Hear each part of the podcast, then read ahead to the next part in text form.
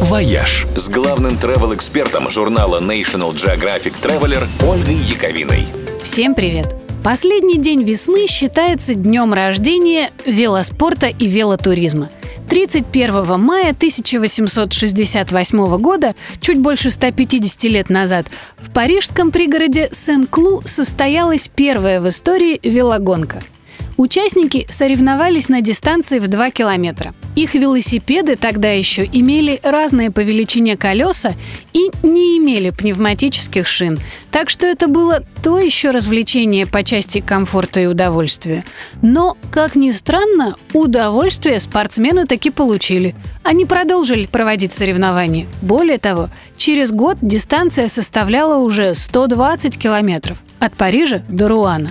И по сей день именно французская велогонка Тур де Франс считается самой престижной в мире. Она длится 21 день, и за это время ее участники проезжают около 4000 километров. Маршрут каждый год меняется, но все равно остается впечатляющим путешествием через всю страну. Впрочем, путешествовать на великах лучше без всякой гонки и спешки. Тем более, что в мире проложено множество впечатляющих веломаршрутов. Например, совсем незадолго до карантина была открыта трасса Трансдинарика. Она проложена по Западным Балканам и соединяет 8 стран Европы. Другой эпический транснациональный маршрут – дорога Северного моря – которая начинается у северного края Шотландских островов, идет через Великобританию, Францию, Бельгию, Нидерланды, Германию, Данию, Швецию и заканчивается в Норвегии 6 тысяч километров спустя.